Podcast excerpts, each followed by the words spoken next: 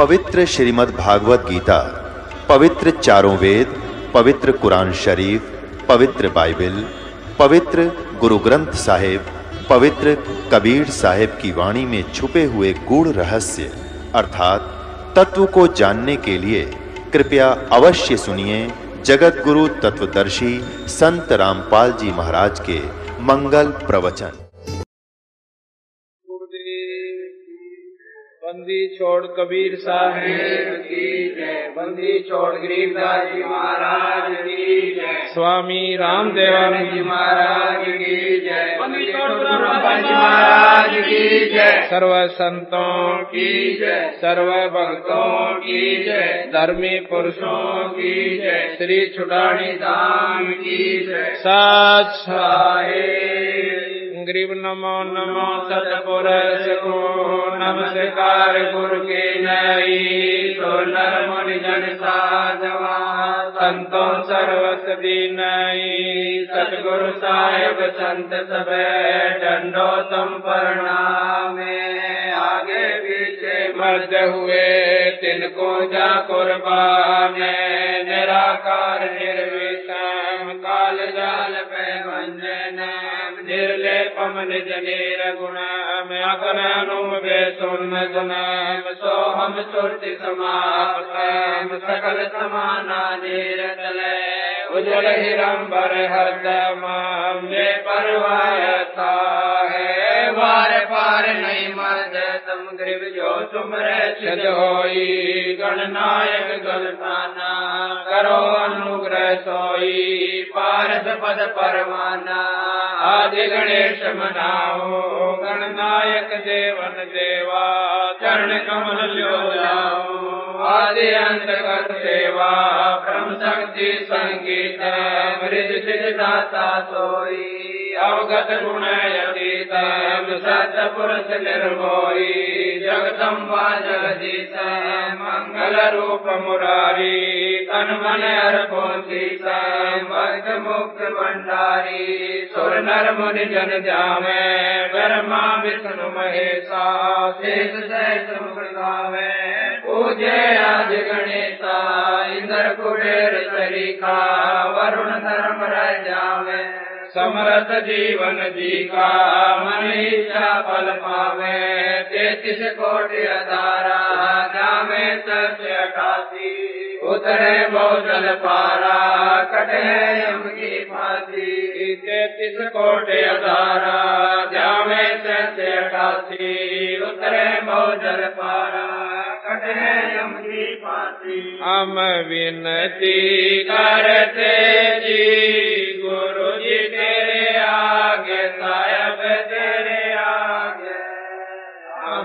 विनती करते जी गुरु जी तेरे आगे, साहब तेरे आगे। साहब मेरी विनती, सुनो गरीब नवाज़, जल की बूंद महल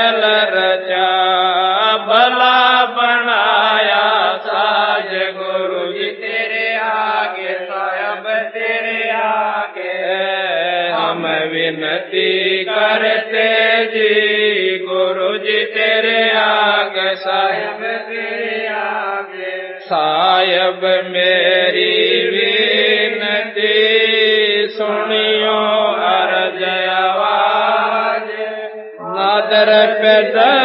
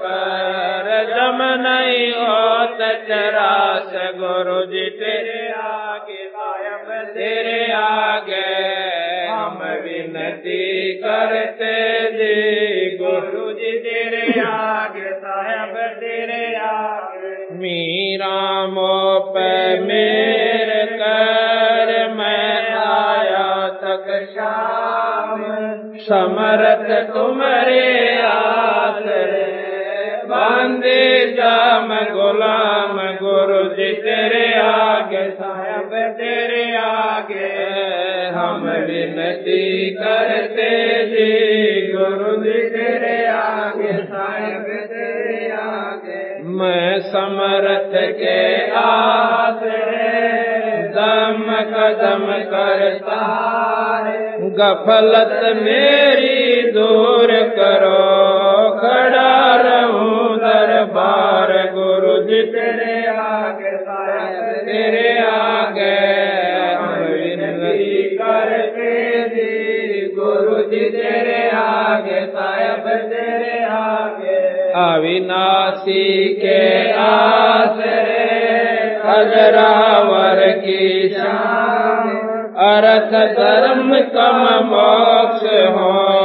समर्थ राजा।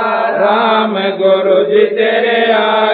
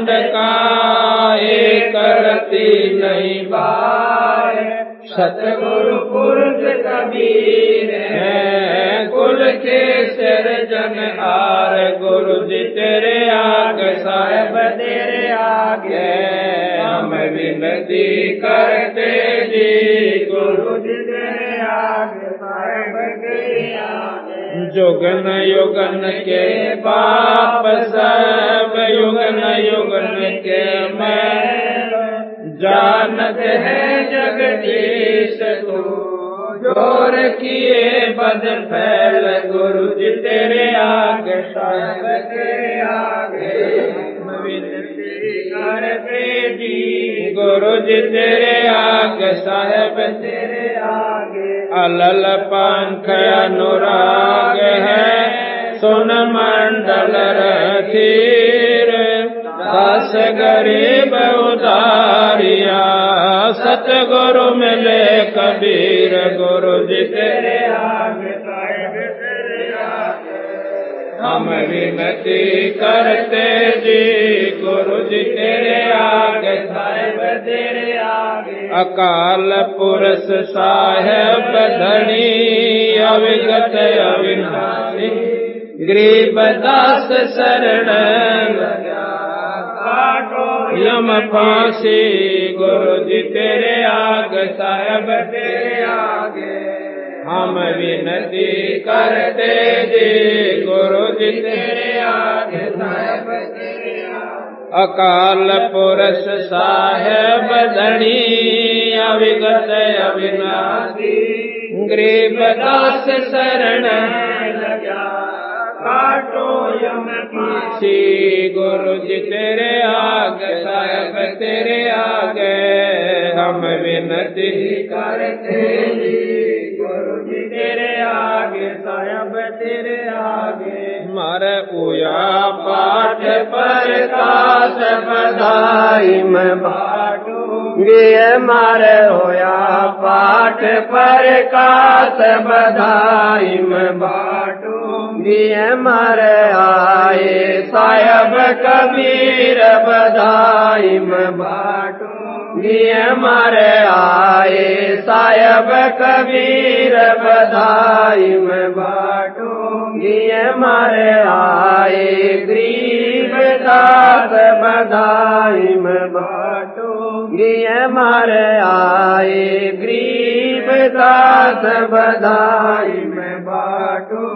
बाटूँगी अमर लोक से चल कर आए। अमर लोक से चल कर आए। भव बंधन से जीव छुड़ाए। भव बंधन से जीव छुड़ाए।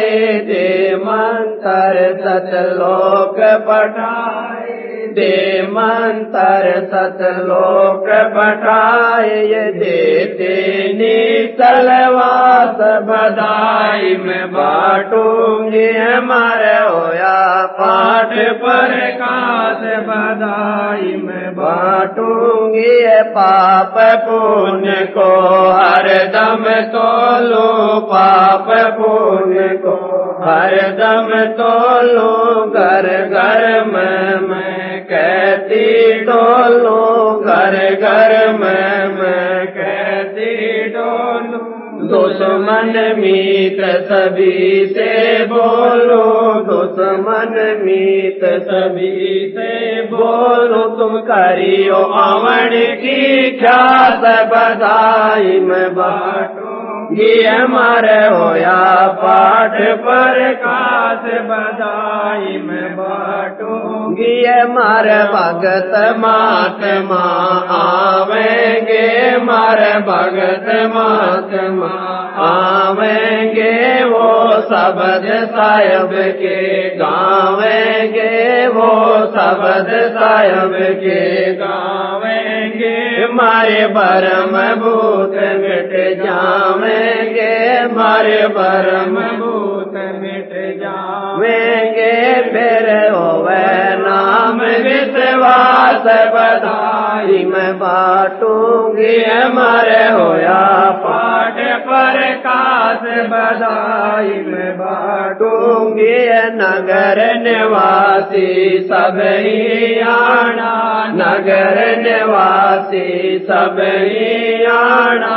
आपस के मत भेद बुलाना, आपस के मत भेद बुलाना कोई दिन में सबको चल जाना। कोई दिन में सबको चल जाना। या झूठी जग की आस बदाई में बाटू। दिए मारे होया पाठ पर कास बधाई में बाटूँगी ये दुख मेटे और सुख का दाता, दुख मेटे और सुख का दाता। पूर्ण ब्रह्म है आप विधाता, पूर्ण ब्रह्म है।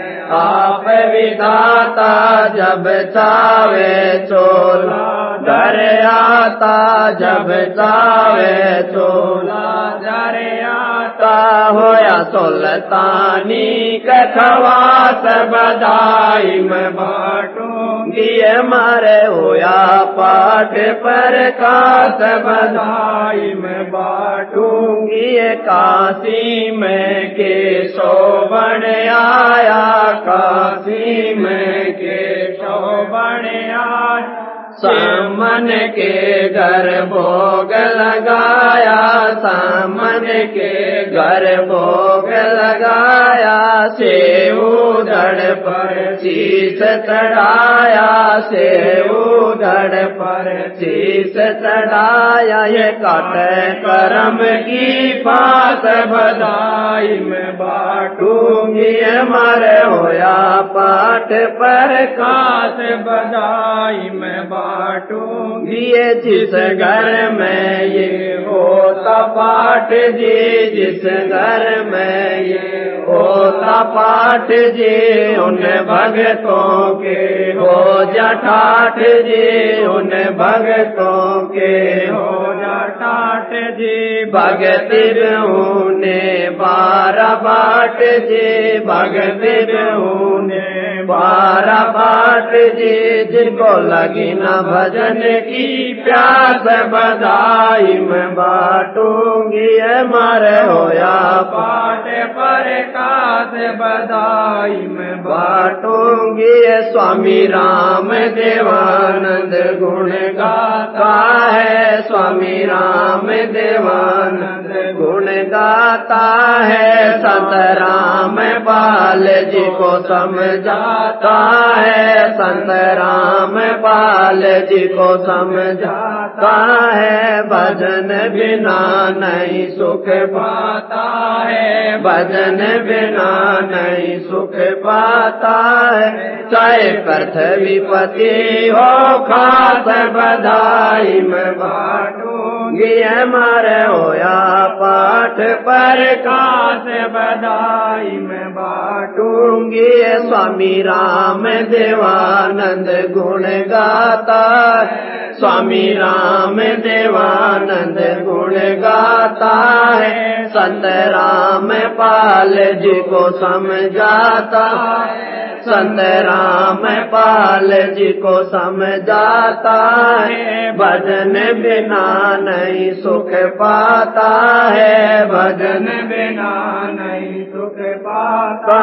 है चाहे पृथ्वी पति हो खास बधाई में बाटूँगी। मर होया पाठ पर का बधाई में बाटूँगी मारे आए, सायब कबीर बधाई में बाटूँगी मारे आए, सायब कबीर बधाई में बाटूँगी मारे आए, गरीब दास बधाई में बाटूँगी मारे आए, गरीब दास बधाई में बाटूँगी मारे होया, पाठ पर कास बधाई में बाटूँगी मारे होया, पाठ पर कास बधाई में बाटूँगी साहिब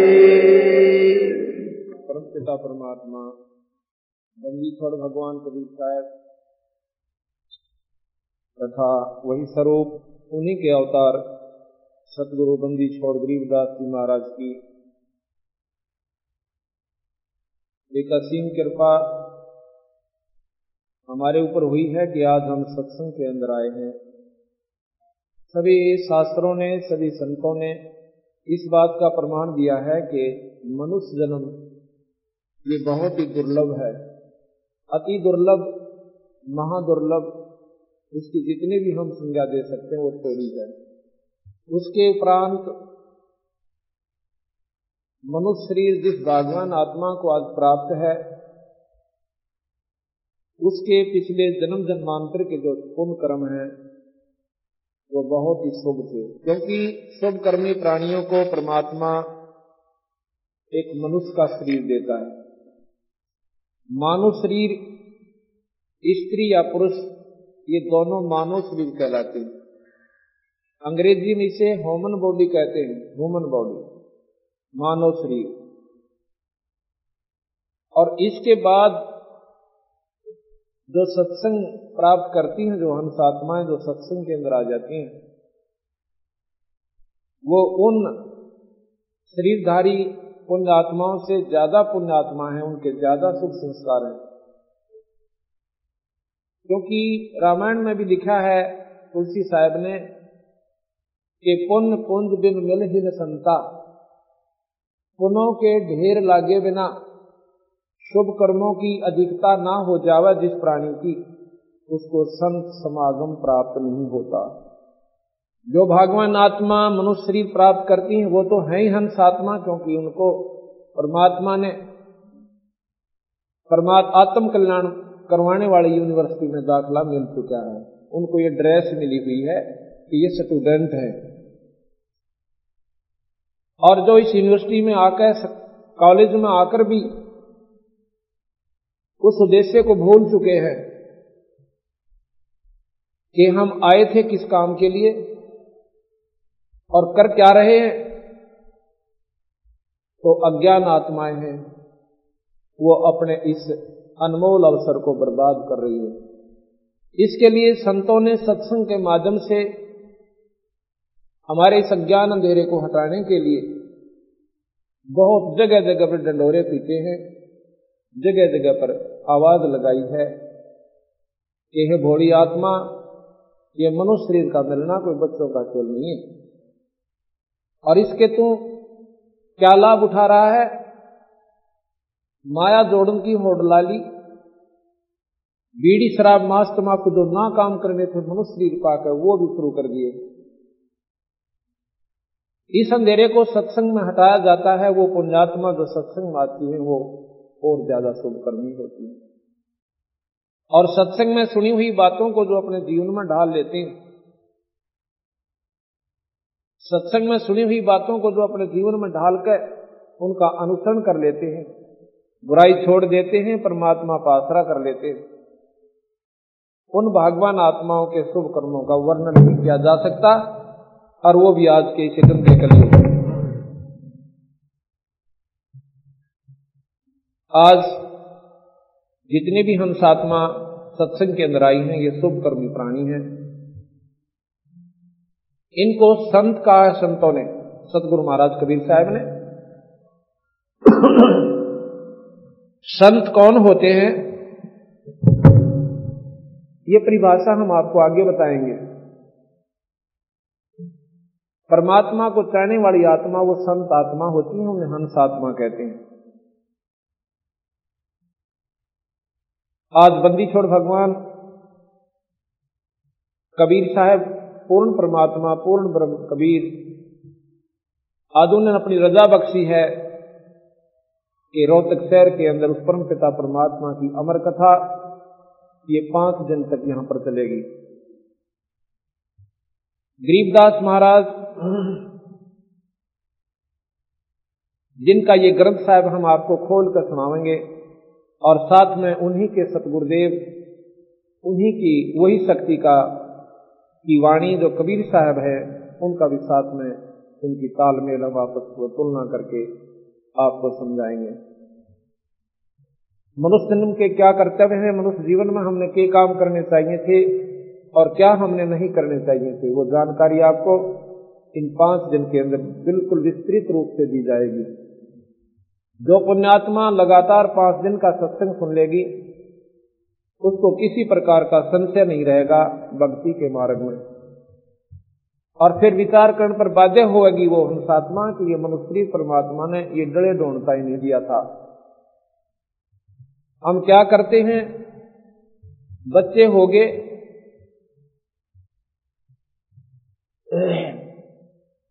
हम पहले स्कूल भेजते हैं अपने बच्चों को। उनका पालन पोषण करते हैं। प्रथम तो हमने ये चिंता की कि हमारा कोई रोजी रोटी का साधन बने। फिर घर वालों ने चिंता बनी कि बच्चे का ब्याह कर जा लड़का हो तो लड़की, शादी होगी। शादी के बाद बच्चे हुए और बच्चों के फिर हमने लालन और पालन के अंदर अपना तन मन धन ला दिया। उसके बाद बच्चे जवान हुए, उनकी शादी कर दी। शादी के बाद मनोकामना हमारे मन में आई, है परमात्मा, इनका संतान हो, मेरा वंश चले।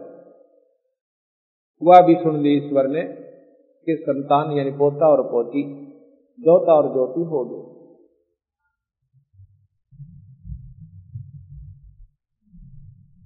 अब हमारा शरीर वृद्ध हो गया। इतना वृद्ध हो गया कि उठा और बैठा भी इच्छा अनुसार नहीं जा रहा। और अपने मन में हम फूले नहीं समा रहे कि हमारा जीवन सफल हुआ। क्योंकि मेरे चार लड़के और आठ पोते और छह जोते हो गए। और चार पोती और तीन जोती। फूले समाते हैं फूले नहीं, समारे हैं। कि, वाह वाह, मौज कर दी, जीवन सफल हुआ।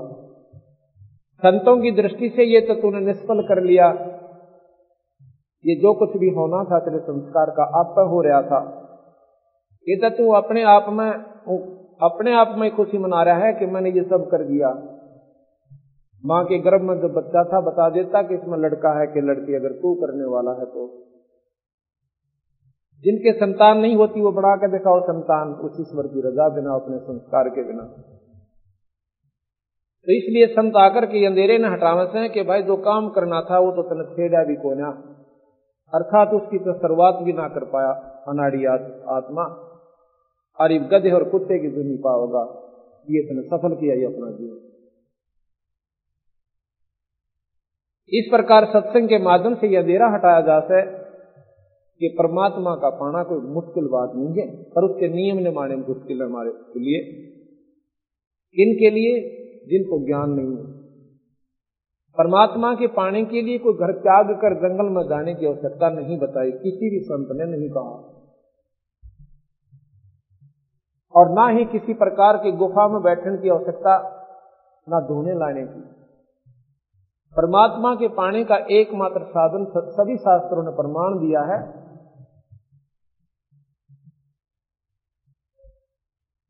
रामायण के अंदर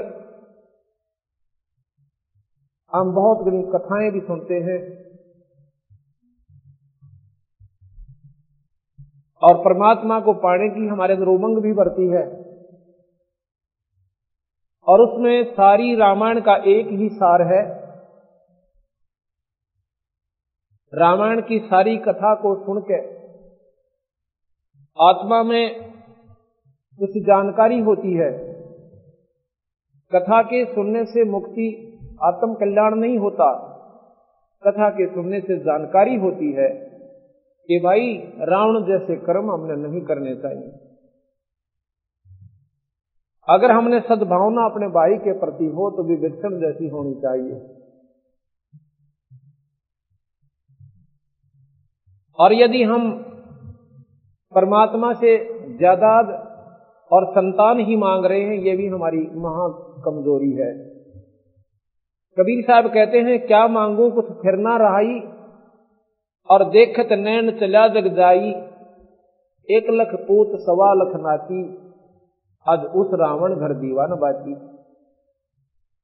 कहते हैं, ये के मांगू रावण? जैसे ठाठ तो मेरे लाख जन्म में भी नहीं हो सकते। अगर मैं परमात्मा से मांगना भी शुरू कर दूँ तो। एक लाख पुत्र और सवा लाख रिश्तेदार एक लख पूत, सवा लख नाची अन्योकम फिर उसका कोई दीपक लावणिया भी ना बचा, सर्वनाश को प्राप्त हुआ। एक परम पिता परमात्मा के नाम बिना। ये जीव इतना लुट जाएगा आखिर में, और फिर पश्चाताप पड़ेगा ये हमने जानकारी हुई तो फिर परमात्मा के पाने की रुचि उत्पन्न होती है।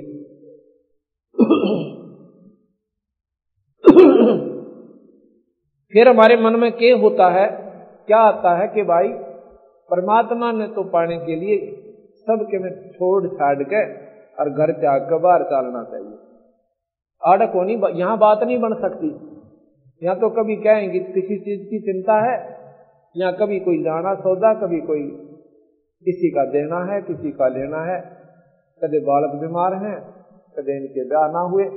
यह समस्या तो कदे भी हल ना हो इसलिए घर त्याग कर और कितने बार जंगल में बैठ कर भजन करेंगे। कबीर साहब कहते, यह गलती भूल कर मत कर दिए।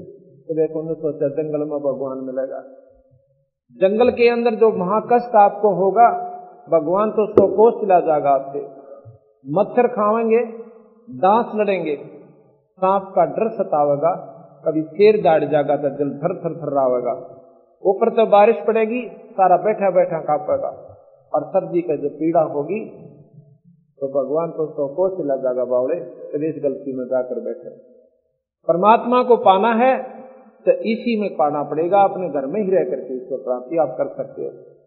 वो साधन क्या है कि कलयुग केवल नाम आधारा और सुमर सुमर नर उतरो पारा इस सारे का निचोड़ तुलसीदास जी ने एक ही श्लोक में दे दिया।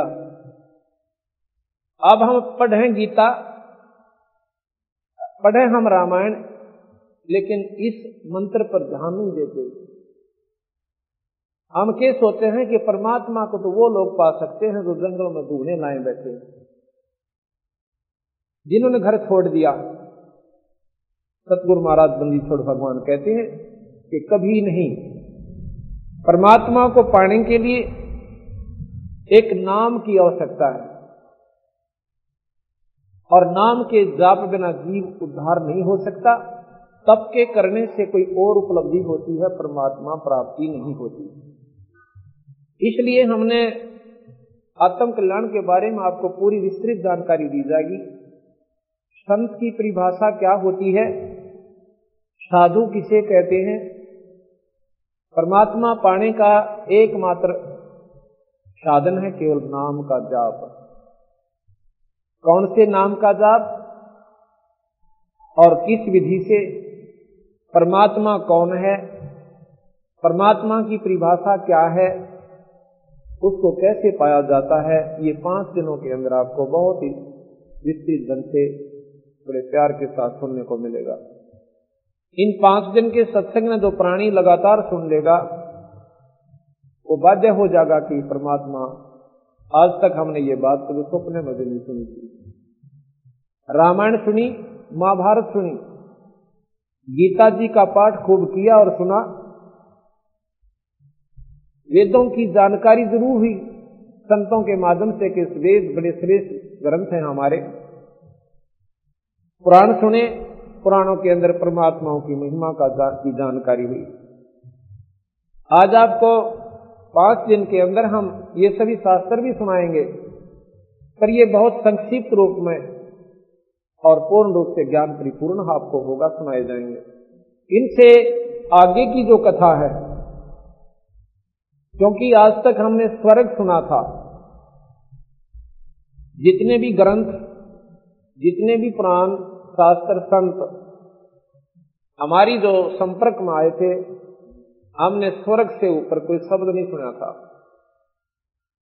अब आपको पता चलेगा कि स्वर्ग तो सबसे बड़ा धोखा इस जीव के साथ है।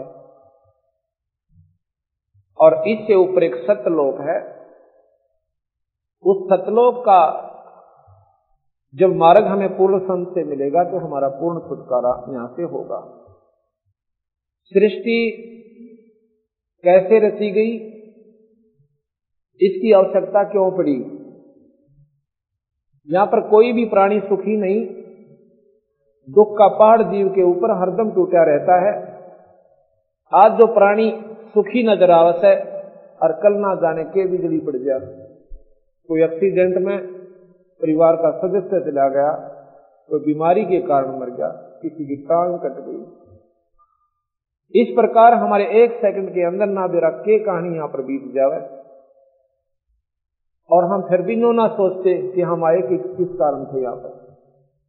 आप जंगल में रात्रि के समय जंगल में जाकर देखो एक बार, कितना भयंकर स्थान है ये। कालजे की धड़कन नहीं रुके सारी रात कितना शेर बोल रहे हैं कितना रीत चंगा रहे हैं। कहीं सांप का डर हो रहा है। और हम अपनी बहन बेटियों को भी किसी स्थान पर जन्म भी नहीं भेज सकते। ऐसा गंदा लोक है ये यहाँ पर हमने एक पुलिस बनाई, एक महकमा तैयार किया अपनी सुरक्षा की खातर, ताकि हमारी इज़्ज़त बची रहे। और सीमा की सुरक्षा के लिए हमने सेनाचार करी। एक राजा चुना कि तू हमारी रक्षा कराकर हम अपना पेट भर लेंगे, हम तुझे टैक्स दिया करेंगे। ताकि ये कुछ समय हमारा ठीक ढंग से व्यतीत हो जा। अगर ये व्यवस्था हम ना करें, या पशु से भी बदतर जीवन इस मनुष्य मनुष्य का हो जाए। सर्दी आती है, इतनी आवा है कि कितना मकान बना के रजाई लेकर मोटे वस्त्र हमने धारण करके अपनी जान बचानी पड़ती है। गर्मी आती है तो कूलरों का भी प्रबंध करके इस पाँच सौ के पुतले को हम सुरक्षित रख पाते हैं। बरसात आती है फल्ड का बाढ़ बाढ़ की बाढ़ आ जाती है और गाँव के गाँव उजड़ जाते हैं, हज़ारों व्यक्ति मर जाते हैं। ऐसे गंदे लोग में हम फिर भी यहीं पर सुख ढूँढने की कोशिश कर रहे हैं। संत ये बताना चाहे, भाई, ये तो दुख का कहर है ये लोग। या ना तो रंग सुखी। गरीब आदमी ने सोचा यो पैसे वाला व्यक्ति गणाए सुखी होगा। जिसके पास कार और कोठी आज जिसके पास कार और कोठी हो, उनसे एक बार मिलकर देखियो जाके। उनके दुख सुनकर अपने को भी रोना आ जाएगा। इतना घर उसके घर में कैर पाओगा। कोई आज सुखी है तो कल हो सकता है कुछ भी उसकी गिरना। और सेठ ने सोचा जो पैसे वाला है, वो ने सोचा राजा बहुत सुखी। इसके आगे पीछे बड़ी सेना घूमती है और दुनिया आदर करती है। और कोई राजा से मिलकर देखना, रात में बेचारे नींद भी ना आती। सारी रात फटका लगा रहे, कोई एमएलए ना टूट जाए, कोई एमपी ना चला जा सुबह मेरी कुर्सी ना पावे। उसके बाद राजा ने सोचा है, ये देव लोग बहुत सुखी होंगे जो स्वर्ग के अंदर रहते हैं। गरीबदास जी महाराज कहते हैं, वो महादुखी, वो देवता लोग कति सुखी नहीं। वहाँ यहाँ से भी ज़्यादा राग, द्वेष, काम, क्रोध और बहुत ज़्यादा वहाँ पर इससे भी ज़्यादा गलत कहानियाँ होती इंद्र और राहिला का प्रमाण, और भी बहुत से ऐसे कर्म वहाँ पर होते हैं, जो कि यहाँ पर वर्णन करने योग्य भी कोई फिर जब देव शरीर किन्हें प्राप्त होता है, जिन्होंने यहाँ डटकर भक्ति करी, भगवान विष्णु, शिव, माता और ब्रह्म की और अच्छे पुनदान किए, उनको देव पदवी दे दी जाती है। उनका फिक्स समय होता है और उनको आखिर में ये पता हो जाता है कि दस वर्ष तेरे इस स्वर्ग के अंदर रह गए और उसके बाद ये जानकारी होती है कि अब तू नरक भी भोगेगा। क्योंकि तीन लोग का सबसे मुख्य नियम है कि जैसे कर्म प्राणी करेगा उसने दोनों भोगने पड़ेंगे, ये दोनों भोगे होते हैं। उन कर्मों के लिए स्वर्ग बनाए और पाप भोगने के ताई नरक बनाए। और कुछ ऐसे कर्म बनाए जो कि आपको लक्ष्य चौरासी में ही भोगे होंगे। ये कर्म ना स्वर्ग में आपको भोगने और ना ही नरक में। इनका भुगतान आपने इस मृत मंडल के कुएँ में, इस जेरे में इस कैद में काटने होंगे। जब देवता लोगों को पता चलता है कि मेरे दस वर्ष बकाया हैं, उनका भोजन छूट जाता है नींद आनी बंद हो जाती है। उनको ये मृत मंडल के कहर दिखाई देते हैं कि कुत्ते और कुतिया बनकर धक्के खाए थे, कभी सूर और सूरी बनकर हम तंग पाए थे। ये परमात्मा, अब ना जाने हमारे से कोई शुभ कर्म बन पाओगा भी कि नहीं बन पाओगा। ये कोई समय होता है जिसमें मनुष्य शरीर हो, संतों के दर्शन हो, परमात्मा का नाम मिल जाए। ये बार बार ये तीनों नंबर नहीं मिला करते। इसी प्रकार जो देवला देवलोग स्वर्ग में रहते हैं। जो दूसरे व्यक्ति जो स्वर्ग में अपना स्वरूप भोगने के लिए गए उनका तो कहना है कि ऐसे बेचारे कोई दस वर्ष की खातिर गए, कोई पाँच वर्ष के लिए गए। और यहाँ पर के कर्म है कि पाप ज़्यादा बनते हैं और पुण्य बने थोड़े पुण्य तो स्पेशल विधि से करना पड़ता है, कोई कथा का अनुष्ठान अनुष्ठान करवाना पड़ता है, कोई यज्ञ धर्म करना पड़ता है, संतों का समागम करवाना पड़ता है, जबकि साल भर में एक पुण्य हम कर पाते हैं। और पाप यहाँ पर पृथ्वी पृथ्वी ऊपर पगजो धारे और करोड़ जीव एक जन्म हमारे कितने मुंडे क्रम हमारे ऊपर आप पर बनते रहते तो स्वर्ग थोड़े दिन, नरक ज़्यादा दिन हमें भोगना पड़ता है। अब वो स्वर्ग के देव क्या समझते हैं कि देवराज इंद्र को बहुत सुख है। और जो स्वर्ग के अंदर प्राणी, हमारी तरह जैसे हम प्रजा हैं वो ये सोचते हैं कि भी देवता गणेश सुखी और देवता कहते हैं कि देवराज इंद्र, यानी स्वर्ग का राजा, बहुत सुखी है।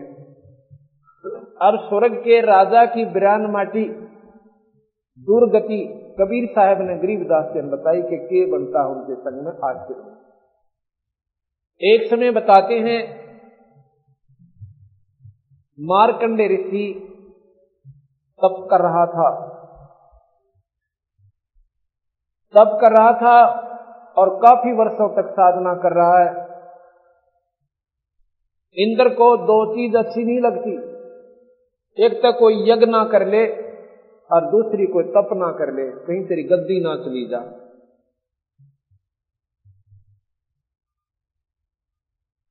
अलकारे छूटे रहते हैं, जैसे विश्वामित्र ने तप किया था, लेकिन इंद्र ने नहीं सुआया। उर्वशी भेज दी और उर्वशी ने जाकर उसके तप को खंड करके शादी कर ली। शादी करके एक लड़की होने के बाद विश्वामित्र के गोड्डा में वह लड़की छोड़कर चली जाती विश्वामित्र के तप को उसने खंड कर दिया क्योंकि इंद्र ने यह बात कभी नहीं अच्छी लगती, कोई तेरे राज को प्राप्त ना कर ले मार्कंडे ऋषि ने जब कोहर तप किया जाप कर रहा था। इंद्र ने सोचा कि ये ऋषि तो तेरी गद्दी को अवश्य प्राप्त कर लेगा। उसने अपनी इंद्राणी भेज दी कि ये ऋषि किसी और के बस का नहीं है, तुम जाकर के इसका काम बिगाड़ सकती है। कहते हैं उर्वशी आई, चारों तरफ़ बड़ी सुगंध छोड़ दी, बड़ी अच्छा ऋतु बना दिया। और स्वयं मारकंडे ऋषि के सामने नाचने लगी। ऋषि की आँखें खुली हैं और देख रहा है, उर्वशी खूब नाच नाची, सैकड़ों प्रकार के उसने अपने सारे बाजे बजा लिए और बढ़िया गाने तो गाने एक से एक बढ़िया सुना लिए। पर मारकंडे ऋषि टस से मसने हुए। गरीबदास जी महाराज ने लिखा है कि आखिर में वो कति नगन हो जाती है। तब मारकंडे ऋषि कहता है, बेटी, ये बहन यहाँ के काम आई थी। इतनी बात को सुनकर उसी शर्मांदी हो जाए वस्त्र पाकर कहती है, भगवान, हे ऋषि जी, इस बनखंड के ऋषि तो मेरे स्वरूप को देख कर ही पागल हो लिए थे। और तुम ना जाने कहाँ रहती है तुम्हारी समाधि, तुम क्या, समाधि क्या चीज़ है, ये बताएँगे आपको आने वाले समय में। समाधि एक ऐसी स्थिति आ जाती है, ये प्राणी यहाँ से बहुत दूर पहुँच जाती है इसकी सुरती और वहाँ पर कोई चीज़ देख रहा होता है। तो क्या पूछती है कि आपकी समाधि कहाँ थी जो आपने मेरे इतने सुंदर गाने और नाच भी पसंद नहीं आए? मारकंडे ऋषि बोला कि, तू कौन है, कहाँ से आई है? उर्वशी तो वो कहती है कि मैं इंद्रलोक से आई हूँ और आप जान, ना जाने आपकी समाधि कहाँ थी, जो कि आप मेरे इस सारे खेल को नहीं इससे डिस्टर्ब नहीं हुए, यानी इससे आपका मन भंग नहीं हुआ। तो वो कहने लगे कि आप एक काम करो मार्कंडे ऋषि से वो रुचि कहती है, और क्या कि आप मेरे साथ इंद्रलोक में चलो। अब क्या की खातर कि नहीं तो कहेंगे या मल अखाड़ा हारियाई, और मेरी हँसी करेंगे वो लोग। तो वो कहने लगे कि ये इंद्र मरेगा, जब तू क्या करेगी? कि ऐसे ऐसे मैं चौदह इंद्र वरूँगी मेरी इतनी आयु है उस इंद्राणी की, कि चौदह इंद्र मैं भोग के, और तब मैं मरूँगी। और जितने इंद्र मरेंगे, वो गधे बनेंगे और मैं मृत मंडल में फिर गधी की होगी ये स्वर्ग की उपलब्धि गरीबदास महाराज बताते हैं। स्वर्ग का राजा इंद्र इस मृत मंडल में वहाँ अपने पुनों के प्रभाव से स्वर्ग का राज्य भोग के और यहाँ इस मृत मंडल में गधे की जुनी पाता है। और जो उर्वशी, जो चौदह इंद्रों की आयु तक उनकी पत्नी बनी रहेगी वो आखिर में स्वयं स्वीकार करती है कि मैं मृत मंडल में गधी की हूँ। तो फिर मार्कंडे ऋषि कहता है कि मेरे को तू वहाँ किस लिए ले जावा थी? कि अपनी इज़्ज़त रखन ताई। गरीबदास जी महाराज कहते हैं मारकंडे ऋषि बोला, फिर गदिया के इज़्ज़त की थी? जब चौदह तेरे खत्म वही हो जाएँगे, फिर इज़्ज़त की तरफ़ बात क्या की रहेगी। उर्वशी शर्मिंदा होकर चली जाती है, इंद्र आ जाता है। इंद्र कहता है बंद निवास इंद्र की गद्दी को प्राप्त करो, हम हार गए, तुम जीत गए। मारकंडे ऋषि कहता रे रे इंद्र, तू क्या कहे? इंद्र का राज हमारे लिए काग की बीट है। ये हमने ना चाहिए तुझे बनी रहे। उर्वशी को महाराज ने बताया था, मारकंडे ने, जब उसने पूछा था कि आपकी समाधि कहाँ रहती है, कहने लगा कि मेरी समाधि वहाँ रहती है ब्रह्मलोक में। जहाँ पर तेरे जैसी तो उन नाचने और गाने वाली अप्सराओं के पैर धोती है। और मतन देख क्या रीजू? तात्पर्य उनका ये था कहने का कि जो वहाँ पर सुख है, उस ब्रह्म दरबार के अंदर है, या तो स्वर्ग में भी कोना। इस प्रकार इंद्र से कहा मारकंडे ने, इंद्र, छोड़ दे सुलझेड़े ने कुछ ना दरा इस राज में ये दो दिन का सुख से भाई, फिर पशु दुनी में जाएगा। और ला तेरे को रास्ता बता देता हूँ। और ब्रह्म लोक में तू वहाँ की साधना कर ले। त्यागित सत्य सांग ने।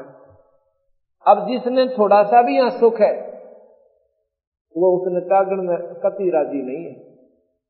इंद्र क्या कहता कि महाराज जी, ये तो मौज मारन दो फिर देखांगे कदे। फिर टट्टू देखा जगत अपने पास के देखेगा देखना तब है जब शुभ अवसर मिल रहा संत मार्ग दर्शन करने लगे हम तो पृथ्वी के राज को ही बहुत कुछ मानते और संतों ने स्वर्ग के राज को भी, काव्य की बीक कहा। गरीबदास जी महाराज कहते इंद्र दा राज, काग दा बिस्ता। ये जो काग की बीज के समान है, जिन संत ने उस परम पिता परमात्मा, सतपुरुष के मार्ग का पूर्ण ज्ञान हो गया। स्वर्ग क्या चीज़ है? कबीर साहब गरीबदास जी हमें बताते हैं कि जिस प्रकार इस गर्म क्षेत्र में दस महीने काम किया और पाँच सात हज़ार रुपए बचाए, उन पाँच सात हज़ार रुपयों को लेकर के शिमला से ले गए साहूकार लोग, क्योंकि जिनकी पूंजी बच जाती है, आवश्यकता से ज़्यादा वो साहूकार कहलाते हैं। और शिमला चले गए दो महीने लुआ के पहले वहाँ पर काट कराते थे। अब तो घर घर कूलर हो गए और एयर कंडीशन भी लाग गए, पहले नहीं होते थे। और एयर कंडीशन भी वो ला सकते हैं, जिनके पास पैसे ज़्यादा हैं। तो वहाँ चले गए जी। वहाँ पर सारी जो है, खाना, पीना, होटल में या धर्मशाला के अंदर रहना, वो सब किराए पर मिलता है। उस दस पाँच हज़ार की पूंजी ने वहाँ समाप्त करके मुँह लटका के वापस अपने कर्म क्षेत्र में ये प्राणी फिर आ जाता है। और फिर दस महीने फिर मेहनत करो, लाल पीले हाड करो और पाँच हज़ार रुपये कमा के फिर दो महीने फिर मौज मारे हो। तो गरीबदास महाराज कहते हैं, ये रहट का कुआ लोई, या गड़बंजा है सब कोई, ये कीड़ी कुंदर और अवतारा हर हर डोर बंधे कई बारा ये तो क्या सुरो गोया भाई। अब दस महीने तो यहाँ लाल पीड़ा होना और दो महीने अपनी मौज मारे।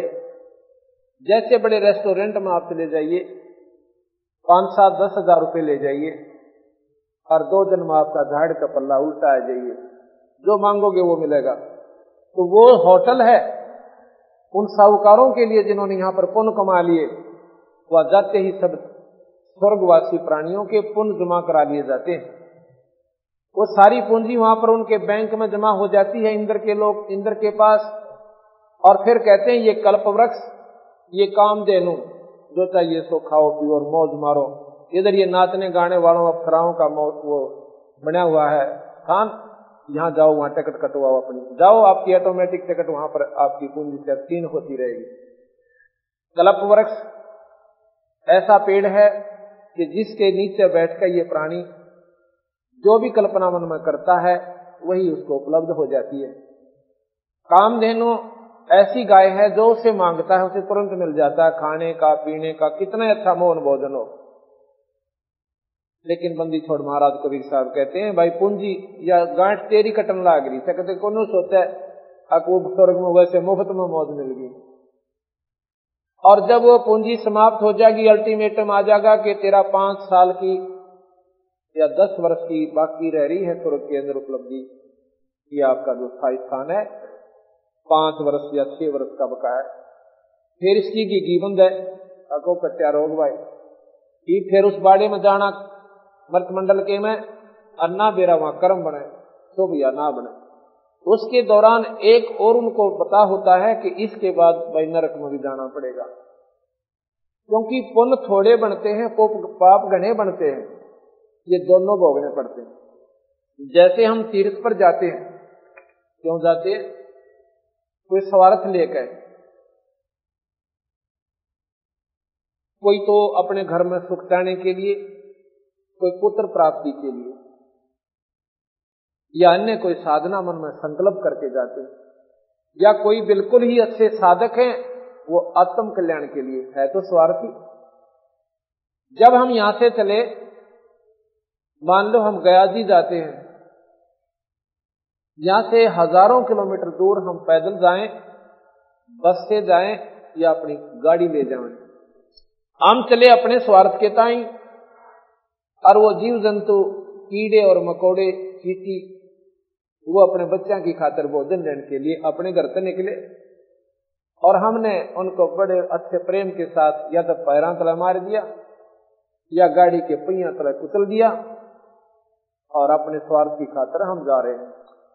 तो यहाँ पर दोनों कर्म लगते हैं इस प्राणी को। पुण्य और पाप। जैसे जमींदार खेत में फ़सल तैयार करता है फ़सल तैयार करने के लिए सारा वर्ष लाल पीला बन जाता है वो। पहले उसकी गुड़ाई करता है, घास, झाड़ दंखाड़ पैदा हो जाते हैं। और वही फिर उसको समय आने पर बीजता है। बीजने के बाद खाद और पानी की पूरी व्यवस्था उसने करनी पड़ती है। पो के महीने में, जनवरी के महीने में, और खेत में पानी का वार हो जाता है, नंबर आ जाता है। रात्रि का समय हो और जनवरी का महीना हो, वो जमींदार अपनी फ़सल की तैयार करने के लिए, पानी देने के लिए ज़मीन में रात को भी जाता है। उस समय हमारे को मकान के अंदर रजाई का प्रयोग करना पड़ता है और हीटर की भी आवश्यकता पड़ जाती है। उस समय वो जमींदार अपने गोड्या धोती संगवा कर, अरपो के महीने में और रात के समय में हर गोड्डे पानी में जाकर खड़ा हो जाता है। और जब जाकर के कितने उसको फ़सल प्राप्त होती है, इतनी मेहनत करना करके और इतना पैसा पहले लगा के जब उसको वो फ़सल उपलब्ध होती है। और अगर वो उस खेत में बोआ बाई ना करे तो उसमें झाड़ जंखाड़ा पौ गया होंगे वह खेत दिखाई भी कोई ना दे। इसी प्रकार पुण्य करने के लिए हमने दो पैसे धर्म पर लगाने पड़ेंगे। संतों से प्रार्थना करनी पड़ेगी। हमारे घर पर दर्शन देना भगवान, उनकी सेवा करनी पड़ेगी। उन फिर धर्म के ऊपर पैसा लगाना पड़ेगा। जब जाके आपका पुण्य बना और पाप बन गया आप पर, इसी प्रकार आप तीर्थ को चले पुण्य कमान के ताई। मान लीजिए आपने तीर्थ का एक फल मिला और उसके दुष्परिणाम आपको हज़ार हो गए। दोनों भोगे होंगे। कोई न सोचे कि कर्म कट जाएँगे, कभी नहीं। भगवान राम ने बाली को मारा था त्रेता युग में। और द्वापर युग में वही भगवान विष्णु कृष्ण बनकर आए और उस बाली के मारे हुए का बदला द्वापर युग में देना पड़ा। क्यों मारा? अपने स्वार्थवश बाली को मारा था। क्योंकि सुग्रीव से उन्हें सहायता लेनी थी। तो ऐसे किए हुए पाप जब भगवान ना भोगने पड़े तो आम जीव कैसे बच सकता है? कोई बहका रहा हो कि ये मंत्र जाप कर ले इससे ये पाप कट जाएँगे। जब जिस भगवान का हम मंत्र जाप करें, उस भगवान ने स्वयं भोगना पड़ा। या गलती मत करना महाराज, कहते हैं कबीर साहब। इस प्रकार इन बातों से हमें जानकारी होगी कि भाई, ये स्वर्ग भी फेल और कर्म कटे बिना जीव का छुटकारा होना और कर्म यहाँ कट नहीं सकते, कैसे नहीं कर सकते तो हम किसका जाप करते हैं? भगवान विष्णु या शिव का। ओम मंत्र जाप करते हैं, भगवान निरंजन का। इन मंत्रों से कर्म नहीं कटे आपके शुभ कर्म बढ़ जाओगे और पाप न्यो के नो रहेंगे, आपने दोनों भोगने पड़ेंगे, ऐसा महाराज ने बताया। तो अब हम आपको गरीबदास महाराज की वाणी का पहले उच्चारण करेंगे और फिर धीरे धीरे आपको ऐसे स्थान पर लाकर छोड़ेंगे कि आप जो आज तक ना सुनी थी उन कथाओं को सुनकर, एक बार तो हो सकता मन यो थोड़ा सा डगमग होगा, पर गुंजाइश नहीं रहेगी इसको डगमग होने की, अगर जान से सुनोगे तो। अगर ध्यान से नहीं सुनोगे तो डगमग हो रहा है, इसने करना कुछ को ना। और ना इस प्राणी तय करने देना। उल्टे काम में राज़ी होकर करे और सुलटे पर ला दे छत्तीस आठ बना के बैठ जाए, अगर नहीं। और बुरे कर्म मनमान सौ कोस पर जाकर कर आवे। और शुभ काम के लिए पड़ोस में सत्संग सुनने ना आवे।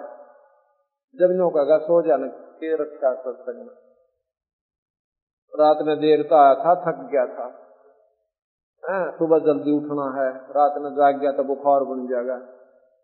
और बंदी छोड़ कहते हैं गदा बने पाछा, फिर ना तो एक मिनट की फुर्सत मिले। सुबह जोड़ेगा कुमार और पचास फुट के पजाए पाप में चढ़ना पड़ेगा। नीचे ते कचीट ले जाएगा, और ऊपर जानते उन नतार से पक्की भर देगा। फिर करना रेस्ट वहाँ पर। परमात्मा के नाम में तो रेस्ट हो गया, और और उल्टे काम कितने कर ले? एक पड़ोसी आकर कह दे चल फलानी जगह सिनेमा देख का रिश्तेदार आ जा। फिर वो आलस भी खत्म, और फिर आरण की भी डर को ना। उसके गेल मन मन, वहाँ जा खड़ा होगा। तो ये मन पक्का हमारा दुश्मन है। ये स्वयं निरंजन है। ये काल है। शुभ कर्म पर जीवन नहीं लगने देता। और बुरे कर्म इस पर कितने करवा ले, कति हार नहीं मानता। दारू पीवे सत्यानाश कर लेते हैं घर का, फिर भी हरकत नहीं मानते। राम के नाम पर, धर्म के काम पर दो दिन आ जाएँगे, तीसरे दिन होंगे। वास्ता टाड़ा कर दी। क्यों कर दी? तुमने नहीं कर दी। वो पाप कर्म अट गया आपके सामने। तुलसी पिछले पाप ते हरिचरता ना भाव है। भाई जैसे ज़ोर के बेगते या भूख विदा हो जाए। बीमार आदमी ने जिस प्रकार भोजन अच्छा नहीं लगता जबकि तीन तीन बार खाया करता रुचि से अब जितनी बार भी खाता था, उससे भी ज़्यादा बढ़िया भूख लगा करती।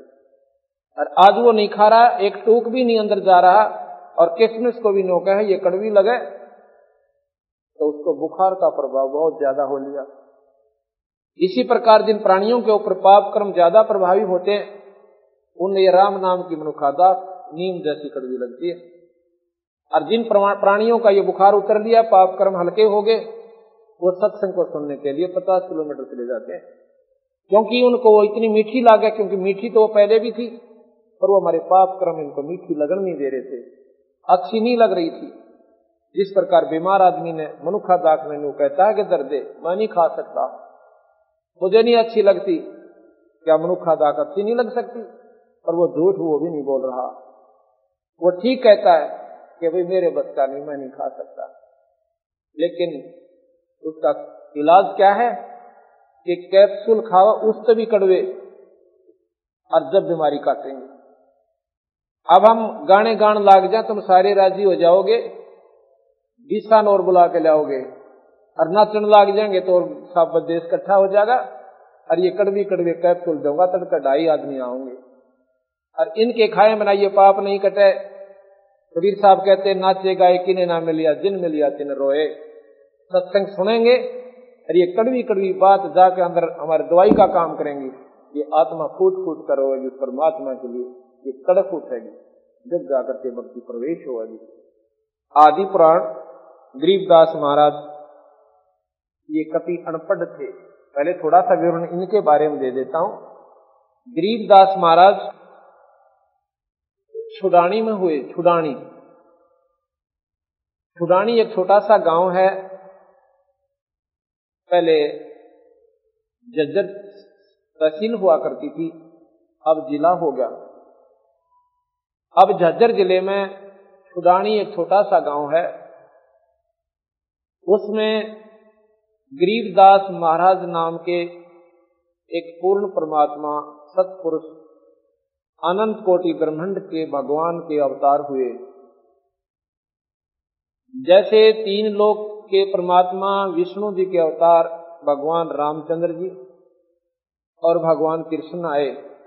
इसी प्रकार उस पूर्ण ब्रह्म परमात्मा अनंत कोटि ब्रह्मांड के भगवान के अवतार सतलोक से कबीर साहब और वही शक्ति दोबारा गरीबदास रूप में आई। गरीबदास जैसे हमने जात की फीत ला रखी है, वैसे तो भगवान के दरबार में जात नहीं है। एक जात से हमारी, मनुष्य जाति है हमारी, मानव जाति। लेकिन ये समाज अपनी फीत लगाए बैठा है तो उस फीत के अनुसार वो जाट जाति में थे। उनके पिताजी करोथा गाँव के रहने वाले थे। ये यहाँ से सारा तेरह किलोमीटर की दूरी पर गाँव करोथा पड़ता है, बारह किलोमीटर दूरी पर बलराम जी धनखड़ नाम के एक जाट, वो ब्याह रखे थे छुडानी में। उनके सुसर के यहाँ ज़मीन बहुत ज़्यादा थी। ढाई हजारा, ढाई हज़ार बीघा, वो बड़े बीघे, जो कि पौने तीन बीघा का होता है। ज़मीन थी और उनके कोई संतान नहीं थी शिवलाल जी थे छुडानी के, जो बलराम जी के सुसर और गरीबदास जी के नाना जी। गरीबदास जी महाराज का कोई मामा नहीं था। उनकी माता का नाम श्रीमती रानी देवी था, रानी का कोई भाई नहीं था। तो शिवलाल जी ने अपने जमाई बलराम जी को घर पर रहने की प्रार्थना की। उन्होंने बहुत मना किया अगर नहीं। पहले इस बात को बहुत बुरा माना करते थे कि जमाई ससुराल में रहे। बहुत ही बुरा मानते थे, कति नहीं रहा करते थे। लेकिन ज़्यादा आग्रह करने से उसकी सास भी रोने लगी, बेटा हमारा और कौन रह गया? एक थे लड़की और फिर मारा यहाँ पर, इसने संभाला कौन गा तो घर वालों ने भी, क्रोखे वालों ने भी उनके माता पिता ने, बलराम जी के ने भाइयों ने कहा कि भाई, ठीक बात है कि कोई बुरी बात नहीं है। हर से मान ले, वो भी अपना ही घर है, जब संपर्क हो गया, रिश्तेदार कोई दूसरे थोड़े होते हैं। ऐसा उनका ज़्यादा आग्रह करने से बलराम जी वहाँ रहने लगे रहने लगे तो इतने सरमाया करते थे कि खेत में रहते घर मानते को ना। कहते हैं, वहाँ बारह वर्ष जब उनको रहते को हो गए, जब गरीबदास महाराज का की उत्पत्ति हुई। बारह वर्ष के बाद वहाँ गरीबदास जी जब बाद उत्पन्न हुए तो गरीबदास महाराज सन 1717 में, विक्रमी संवत सत्रह में बैसाख उतरते की पूर्णिमा के दिन वो परम पिता परमात्मा का अवतार हुआ। गरीबदास जी महाराज जब दस वर्ष के थे और पाली जाते थे, पहले पढ़ाई नहीं थी, कति अनपढ़ थे और उनके नाना जी गौ बहुत रखा करते थे। उन गौओं का वो गरीबदास, उनका नाम गरीबूदर रखा था। क्यों?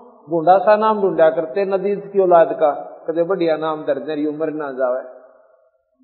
तो उसका नाम गरीबू दर दिया, गरीब, यानी कोई अभिमान का नाम ना हो जिससे बच्चा हमारे हाथ हम ना रहे, भगवान नाराज़ हो जाए। ऐसी हमारी धारणा होती थी, इतनी धार्मिकता थी हमारे अंदर। गरीब नाम दर दिया, गरीबू कहने लायक गए। डेढ़ सौ के करीब गायें तो अपनी थी, और भी गाँव के पाँच चार पाली इकट्ठा गाँव का, गाय का समूह करके और उन्हीं की ज़मीन में चराया करते थे, चरागा बना रखे थे बहुत लंबे चौड़े। ज़मीन बहुत कम बाई होती थी, क्योंकि बारिश होगी तो बोलिया